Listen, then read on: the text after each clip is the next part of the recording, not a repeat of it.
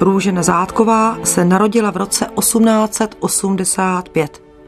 Byla talentovanou umělkyní, věnovala se hudbě a malířství. Žila převážně v zahraničí a pro české umění je stále téměř neznámou. Prožila několik výrazných manželských či mileneckých vztahů.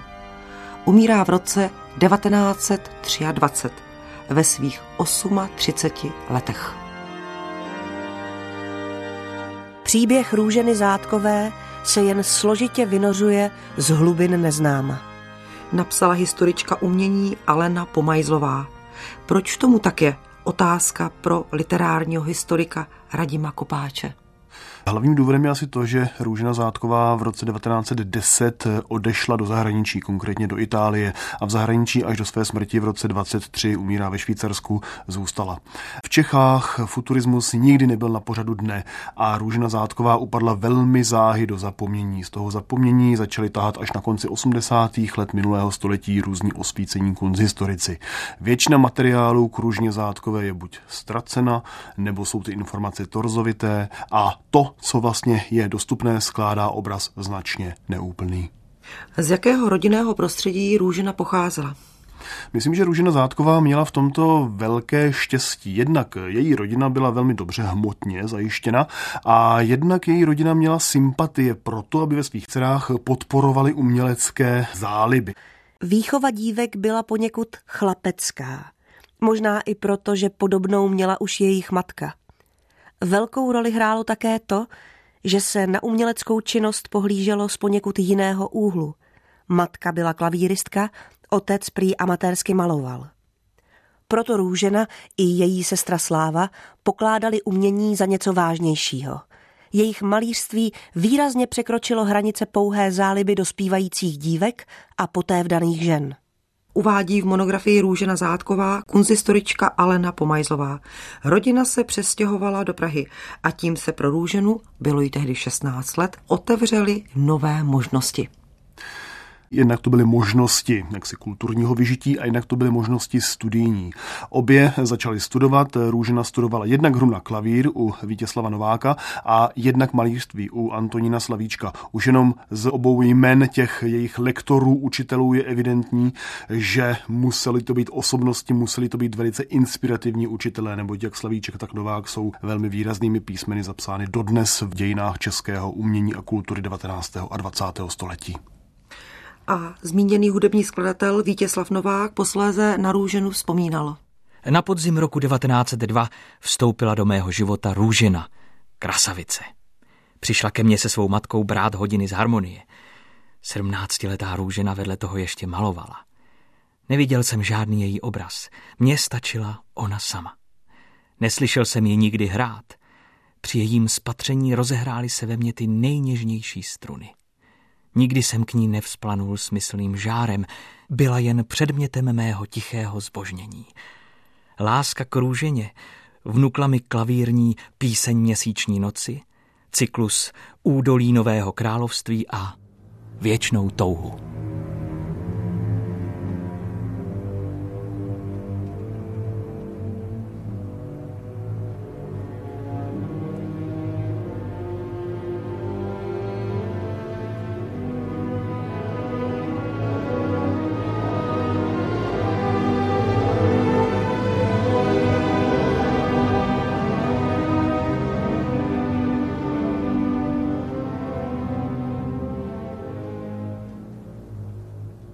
Čem spočívalo, zaspekulujme si, růženino kouzlo?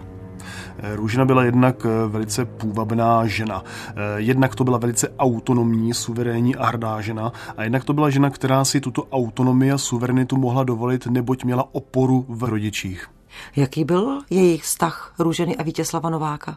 Byl to, řekněme, převrácený vztah, jaký by asi člověk mohl očekávat. Vždycky se, nebo obvykle se žačka zamiluje do svého profesora, tady v tom případě to bylo naopak.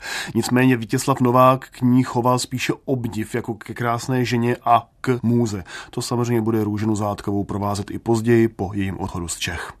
A dokladem může být i skladba Věčná touha, kterou jsme slyšeli. Jedním z center, kam jezdili umělci na studia počátkem 20. století byl bavorský Mnichov. Tam se vydala i Růžena na studia spolu se svou sestrou Slávou a v jejím životě se objevil důležitý muž. Milostivá paní, ujišťuji vás, že k růženě chovám ty nejčistší city a žádám vás proto o svolení. Maminko, moc prosíme. Pane von Léš, přesvědčil jste mne, že jste čestný muž. Avšak nevím, jestli mohu dát souhlas k vašemu zasnoubení. Jsou tady jisté rozdíly. Pokud narážíte na můj šlechtický původ, ujišťuji vás, že rodiče nám nebudou klást překážky. Obávám se, že rozdílnost národností by způsobila v naší české společnosti skandál. Ale co je na tom, že já jsem Němec a Růženka Češka? Mami, tak se do Prahy nevrátím. Ty malé poměry by mne stejně ubily. Svatba může být tady, v Německu. Maminko, prosím tě. Dobrotivý bože. Srdce matky mi napovídá ano, ale rozum říká ne. Nechte promluvit srdce, milostivá paní. Děj se vůle boží. Máte mé svolení. Maminko. Ještě nejásej, Růženo. K tvému prohlášení za plnoletou musí dát souhlas také strýc August. Proč? Po tatínkově smrti se strýc stal mým spoluporučníkem. Ještě dnes mu pošlu dopis. To se stalo v létě roku 1908. Růženě bylo 23 let a její poručník, strýc August, ve svém dopise píše. Velevážený pane, zpráva o vašem zasnoubení s mou neteří se mne bolestně dotkla. Neočekával jsem, že růžena, jež pochází z rodiny Havlíčkovi a Zátkovi, se tak lehce své národnosti vzdá. Jako spoluporučník nemohu dáti svolení k tomuto spojení se zřetelem k bojům, které český národ s Němci vede, ale také nechci nést zodpovědnost za jeho odepření. Proto jsem se rozhodl vzdáti se své funkce spoluporučníka. Jako strýc vaší nevěsty dovoluji si však vás prositi, byste zkoumal růženiny žhavé city co do jejich vytrvalosti a proto odložil ve vlastním zájmu uzavření sňatku na onu dobu, až vyprchá silné kouzlo exotičnosti. Nehledě k rozdílu národností, nemám proti vaší osobě námitek. A přeji vám z celého srdce, by se vám plně dostalo manželského štěstí, ve které doufáte. Jak to dopadlo? Svatba Češky s Němcem v roce 1908 rozhodně nemohla být považována za vlastenecký akt, takže svatba byla ze strany Růženy odložena a tím de facto zrušena. Co Růžena dělala dál? Jednou nohou ji to táhlo samozřejmě z Čech, z té malé úzkoprsé Prahy. Ovšem před tím odchodem chtěla samozřejmě zde aspoň zanechat nějakou stopu po svém výtvarném úsilí. Stala se členkou SVU Mánes, tedy toho progresivního združení postaveného proti té strnulé akademické výtvarné obci 19. století a snažila se zúčastnit kolektivních výstav. Snažila se prostě zanechat nějakou stopu před tím, než odejde pryč. Podařilo se jí to?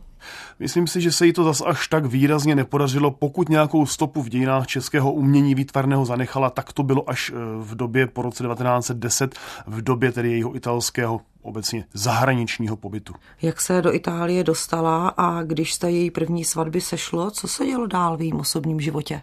Na scéně se velice záhy, neboť Růžena byla mladá a pohledná a úspěšná žena.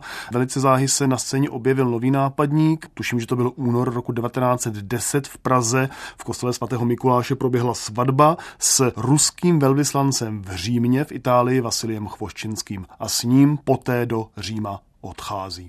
Za rok se jim narodila dcera Marian. Jak prostředí Říma Růženu ovlivnilo?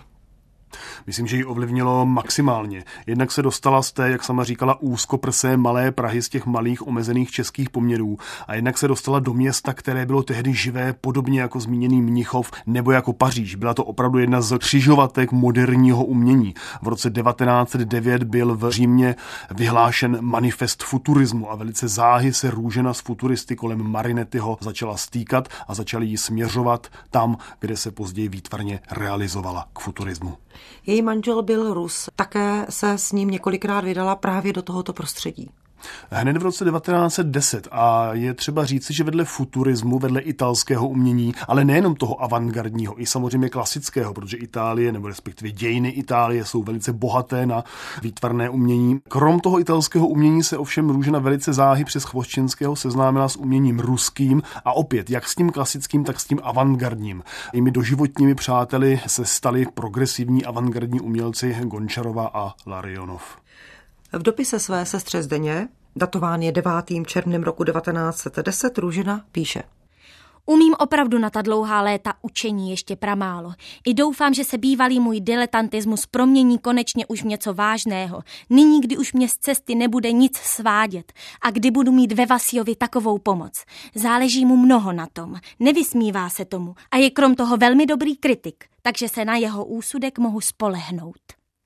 Byl opravdu růženin manžel Vasil Chvoščinský takovou oporou? Myslím, že odpověď je jednoznačně ano. On byl velký znalec dějin umění, byl historikem umění, byl velkým sběratelem umění, byl kritikem a měl velmi bystrý úsudek, ostatně jak Růžena naznačila. Jak se rozvíjela její touha být umělkyní, být malířkou? Velice záhy, jak zmíněno, začala navazovat kontakty s aktuálními italskými umělci, se především tedy z okruhu futuristů. Velice záhy se začala zbližovat i s ruskými umělci pobývajícími v zahraničí, a nebo tehdy ještě pobývajícími v předrevolučním Rusku. A začala nasávat všechny ty možné podněty, všechno to nové, to experimentální, to průrazné, ale na druhou stranu začala se zajímat i, jak již zmíněno, o dějiny umění. A odtud se potom začal rýsovat ten její finální umělecký výraz. Jakým způsobem dané době tvořila? Věnovala se malbě, věnovala se koláži, věnovala se asambláži, později si vyzkoušela též scénickou výpravu. Její repertoár byl podobně jako její výraz hodně široký, experimentální. Okouzlující ženou byla Růžena bez pochyby. Jedním z obdivovatelů byl sochař Ivan Meštrovič. Ivan Meštrovic byl chorvatský sochař, který v podstatě zahořel k růženě podobně intenzivním vztahem jako zmíněný Vítězslav Novák. On v ní viděl ideál ženy, krásnou ženu, esenci ženství. Ovšem ona se s ním spíše chtěla intelektuálně bavit, chtěla s ním vést debaty o výtvarném umění a o kultuře, čili ten vztah zůstal, řekněme, obou straně neúplně ideálně naplněn. Přichází rok 1916, to je růženě 31 let a do jejího života plného rozletu vstoupila nemoc. Manželí odváží do švýcarského sanatoria. To jim doporučil Igor Stravinský. V jednom ze svých dopisů mu Růžena píše. Drahý Igore Fjodoroviči, už dlouho jsem od vás nedostala žádnou zprávu a zastesklo se mi po vás. Doufám, že mi odpovíte a že jste na mě nezapomněl. Posílám políbení ženě a dětem. Ještě vzpomínají? Snad brzy naviděnou. Tisknu vám ruku. Růžena. Dopisová kultura daného období byla bez pochyby jinou. Bylo obvyklé, aby daná žena psala ženatému muži? Samozřejmě obvyklé to nebylo, ale jak před chvílí řečeno, Růžena Zátková byla ženou vysoce postaveného diplomata, který pocházel z Ruska a měl v Rusku velmi dobré vztahy na té kulturní i obecně společenské úrovni. Nicméně myslím si, že Růžena Zátková se nepoznala se Stravinským přes Chvoščinského, ale přes Sergeje Djagileva a jeho ruský balet. Ostatně nejen se Stravinským, ale i s Prokofjevem a dalšími již zmíněnými osobnostmi ruského umění 10. a 20. let. Igor Stravinský svou skladbu čtyři rolnické zpěvy věnoval právě růženě.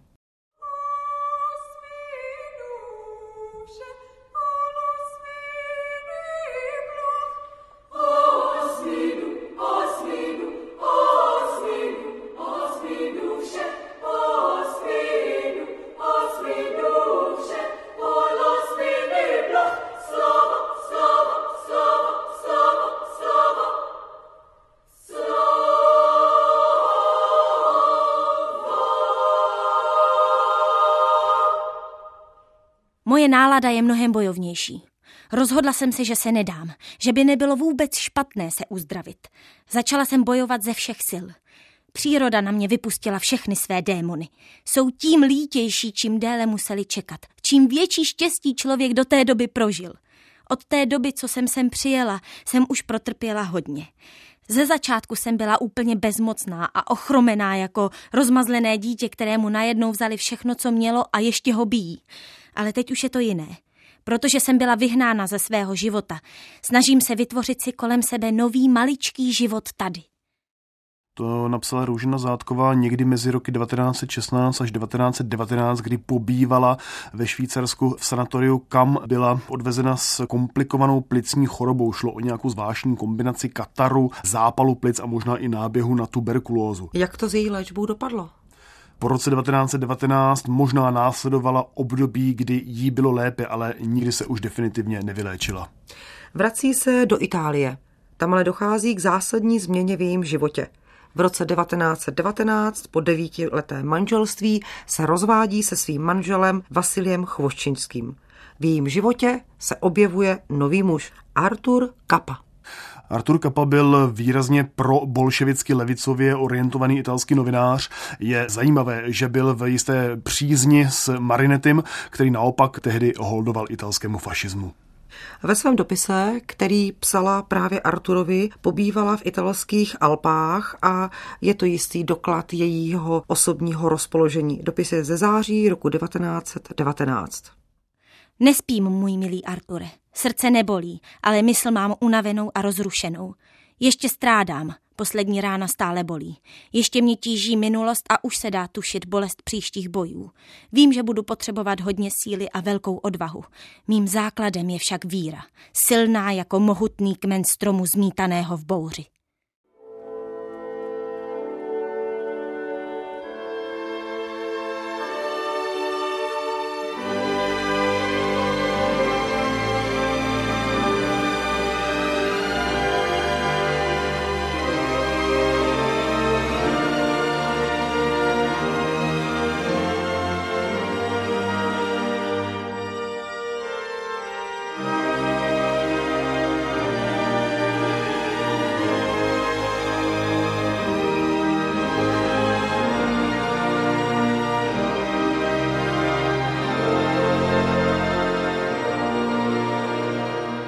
V roce 1920 se v Římě setkává Růžena Zátková a Filippo Tomaso Marinetti. A tohle je poslední práce z mého cyklu Pocity rostlin. Magnifico. Vypadá to jako stroj. Nazvala jsem to Pocit kaštanu. Vaše kompozice má úžasnou dynamiku. Cítím z ní rytmus přírody. Signore Marinetti, hezky se to poslouchá. Ale vy jste muž velkých slov a velkých gest. My ze středu Evropy býváme uvážlivější. Tomu nevěřím, madam. Takovou kompozici nenamaluje někdo, komu chybí temperament. Od ženy jste asi takový přístup k malování nečekal. Popravdě myslel jsem si, že mi ukážete nějaké krajinky. Dovolíte mi, abych vaše kompozice reprodukoval v časopise Roma Futurista? Ano, mám z toho radost, ale musím vám říct, že mezi mnou a futurismem dlí velká propast. Mám oči, madám. Vy jste futuristka. Nejde o formu, ale o podstatu. Futurismus je pro mě kruh. Já jsem spirála. No ano, ten váš kaštan vychází z dynamického motivu spirály. Spirála se skládá z kruhů, ale otevřených. A taková jsem i já. Chci jenom představit světu vaše díla. Budu vám za to nesmírně vděčná, ale otiskněte je bez mého jména. Stačí jenom označení X. To je bez fantazie. Co takhle signora futurista X? tak ať je po vašem. Proč by její obrazy neměly být označeny jejím jménem? Ženy v umění v desátých, dvacátých letech rozhodně nebylo téma. Žen bylo ve výtvarném umění a ve futurismu velice málo. Na jednu stranu samozřejmě tady byla ambicioznost, Růžena Zátková určitě chtěla být malířkou, určitě chtěla, aby se o ní mluvilo. A druhou stranu tu samozřejmě byl ten ostych před tím, řekněme, světem mužů. Proč futurismus byl tím směrem, který Růženu okouzlil? Protože se dostala v roce 1910 do Říma a futurismus svůj první manifest vyhlásil v roce 1909. To znamená, že ona byla v samém centru dění. Dostala se do toho opravdu živelného, dynamického výtvarného projevu, protože základní konstantou futurismu byl pohyb, dynamičnost, rozpohybování světa.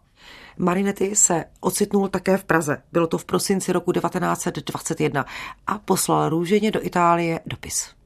Drahá přítelkyně, Včera večer, obrovský dav lidí, vaše sestra v hledišti, jsem na závěr svého vystoupení mluvil o vás a o vašem díle. Skončil jsem slovy ve jménu Růženy Zátkové a žije futurismus, a žije futuristická Praha. Publikum přijalo vystoupení velmi příznivě. Nadšení v divadle. Osvobozená slova, která jsem přednesl, vyvolala neutuchající potlesk. Prý takový, že by mohlo i roztát let na Vltavě. Pro Prahu prý naprosto nové vystoupení. Tisknu vám ruce FT Marinety. Byla Růžena v kontaktu jak se svou rodinou, tak také s uměleckou obcí v českých zemích? S rodinou byla bez pochyby v kontaktu korespondenčně a pokud jde o uměleckou obec, Růžena chtěla v Praze vystavovat v roce 23, ale už k tomu nedošlo. Svá nejsilnější díla, Život skel, Boj o nadvládu mezi předměty, Dynamismus opice a portrét Život F.T. Marinetyho, vytvořila v Pegli v letech 1920 až 23. Bylo to nejharmoničtější období jejího života ženy a umělkyně.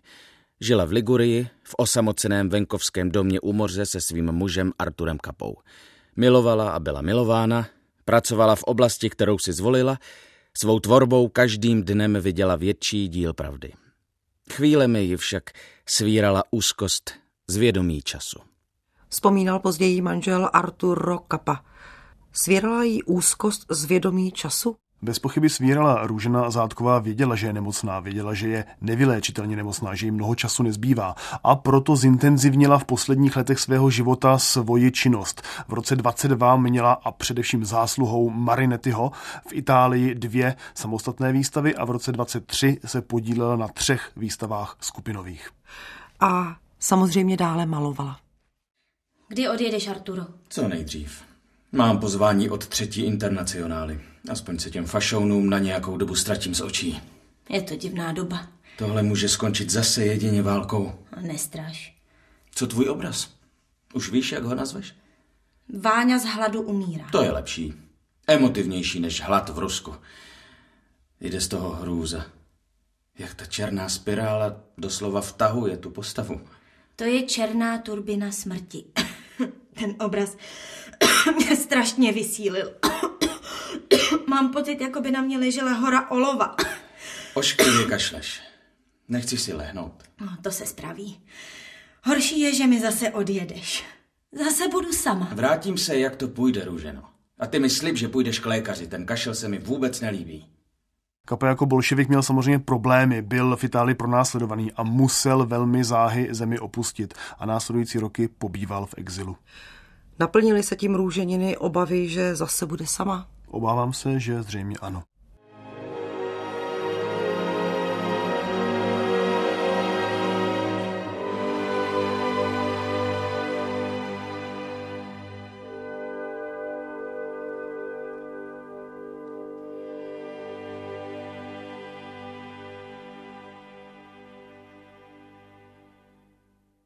V roce 1923 píše Růžena své sestře Zdeně dopis. Chtěla bych malovat červený sníh od Andrejeva, ale moje ubohé tělo nemůže již ani prstem hnout. Kéž by mi Bůh daroval ještě tolik síly, abych mohla uskutečnit svoje myšlenky. Bůh Růženě už tolik síly nedaroval. Její onemocnění se výrazně zhoršilo a 29. října roku 1923 ve svých 38 letech Růžena Zátková umírá. Kunst historička Alena Pomajzlová o ní také napsala. Ač byla v Čechách několikrát představena a reprodukována v článcích z 20. let jako umělkyně pracující v okruhu futuristů, po předčasné smrti v roce 1923 se možnost poznání jejího výtvarného díla uzavřela a další zmínky o ní a její tvorbě ustaly.